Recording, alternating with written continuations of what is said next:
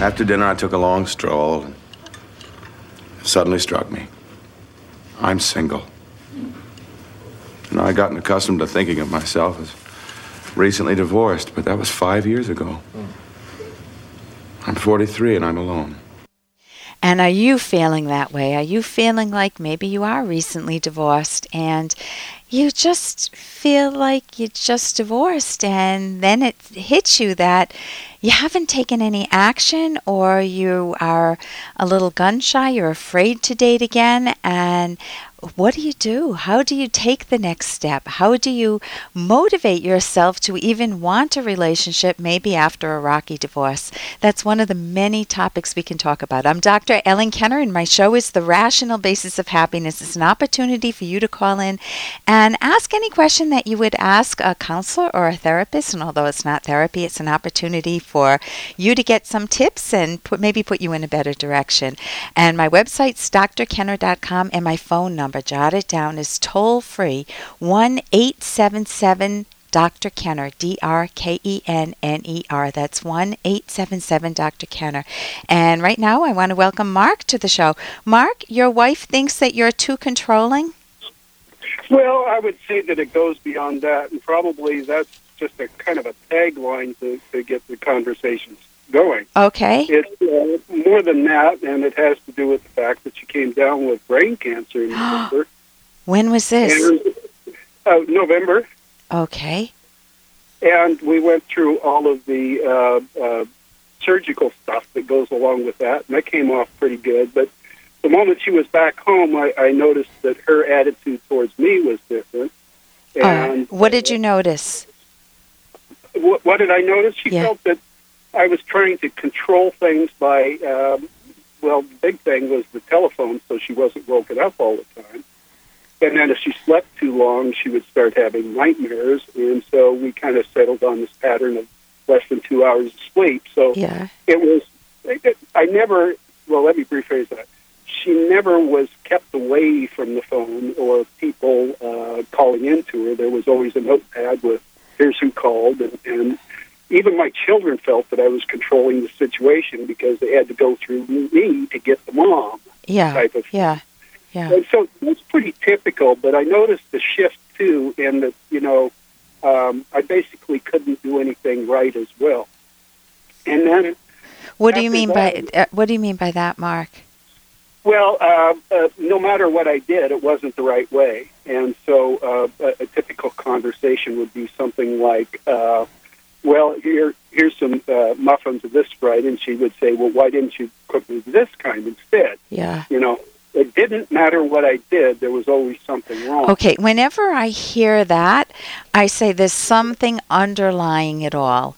That if this, if the stuff on the surface, Mark, doesn't make sense, what what is the deeper thing that's going on? I, I wish I knew, to be honest with you, because at that point in time, basically, it was just taking care of her and trying to nurse that. And if you were to ask me, the only thing that I can think of is trying to deal with the idea that you're going to, only going to live nine to twelve months. Is that what's going on with the brain cancer?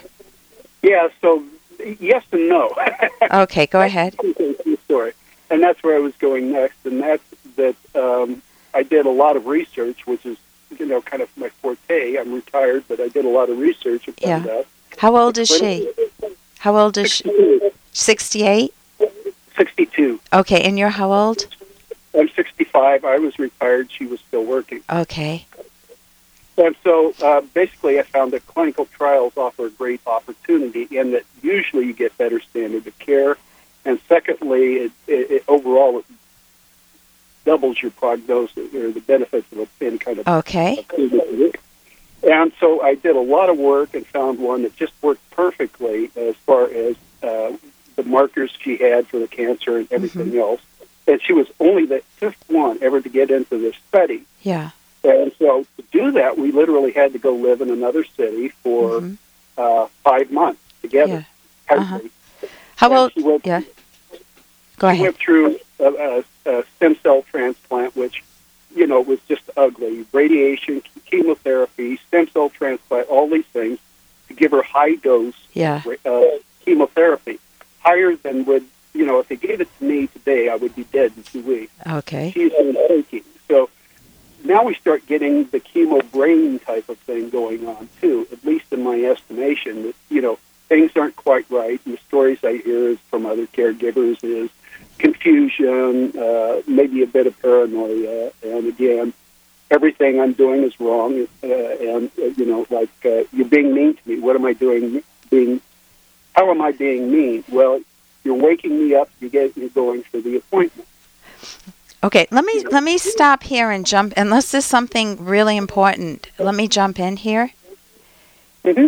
Okay, what I hear is that both of you are going through significant, significant trauma. You're dealing with loss on multiple, multiple levels. Your relationship is changing dramatically. She's got brain cancer. It may be time limited, meaning uh, she may not live another five years or so.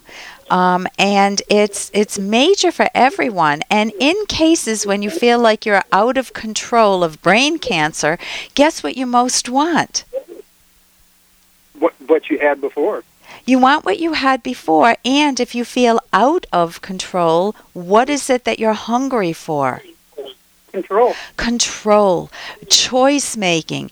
Um, I my when my grandfather was dying, this is decades ago now, I didn't know how to handle it. And I read a book which said that even in your dying moments, the dying person likes to be respected and to have choices. And so I went in and I said, hey, Gra- hey Gramps, what would you like? I didn't. I called him Papi Arthur. That's what we called him. Mm-hmm. I said, what would you like? Would you like me some water? Would you like me to put the clock on this side of the room, on this side? I was within the limits of him being hooked up in bed on his, you know, last dying days. I was trying to give him some dignity or help him have his, keep his own dignity, not making all the choices for him. And he said to me, I'd love to see you do a tango with your uncle. So, so choice choice can go in funny directions. So th- th- I think it's true for both of you. I think that both of you reasonably want control, and you're trying to do things out of the goodness of your heart that make life better for you and for her. Meaning, you don't want her to have nightmares. It's a mess for her. It's a mess for you. You the telephone. She needs to sleep, so you respectfully take the phone calls, and then she's upset with you. the The problem with that. That is that you need to work together and come up with strategies that make sense. Now, that gets complicated if part of the brain uh, damage that's been done uh, shows up in some confusion and some paranoia, because then no matter what you do, you know, damned if you do, damned if you don't. And she may... Yeah, f- you, just, you just hit the nail on the head. Go ahead. So, what I was going to say next is we finally get back home and are looking forward to finally getting some sanity yeah. as she continues to go through chemo. And two days later, she files a restraining order against me for being suicidal, a threat to myself. Who's she? Is she suicidal, or she's saying you're suicidal? That I am suicidal. But you're not. You're not. Well, right? No. Well, if I was, I certainly wouldn't be calling in here now. Okay, thank you. Thank you. Okay. Uh, so I'm, I'm hearing... Go ahead. So basically, uh, trying to come out down out of this decompression, and now all of a sudden a restraining order, and I can't even talk to her to find out what's going on. Okay, I think that you need some supportive therapy for yourself. This is traumatizing. If I were in your shoes, and here I am trying to go out of my way to make life sane as possible, given the situation, um, it is typical that... If somebody feels very dependent on another person, they typically bite the hand that feeds them. For example, look at well people who are on welfare. They don't thank the taxpayers who are giving, whose money they're getting. They want more. You know, they have that entitlement mentality. And it's also true in um, difficult situations, in, like you're talking about caretaker situations, where you can do a lot for another person and they may not, they, they resent it because they wish they were doing it for themselves, because they'd earned some self-respect. But maybe they can't. And so I would absolutely get some cognitive therapy or whatever supportive therapy is available for you, because you need some T L C, you need some help, and you need some good guidance. So, well, I, I am planning that too. I, I think the biggest question mark in my mind is still, after all of this, that I love her very much. And yet, You need to do some anticipatory grief work, too. If you hold on, I'll talk with you during the break. This is Doctor Ellen Kenner on The Rational Basis of Happiness. My number is toll-free, one eight seven seven D R K E N N E R, and my website's D R kenner dot com, D R K E N N E R dot com.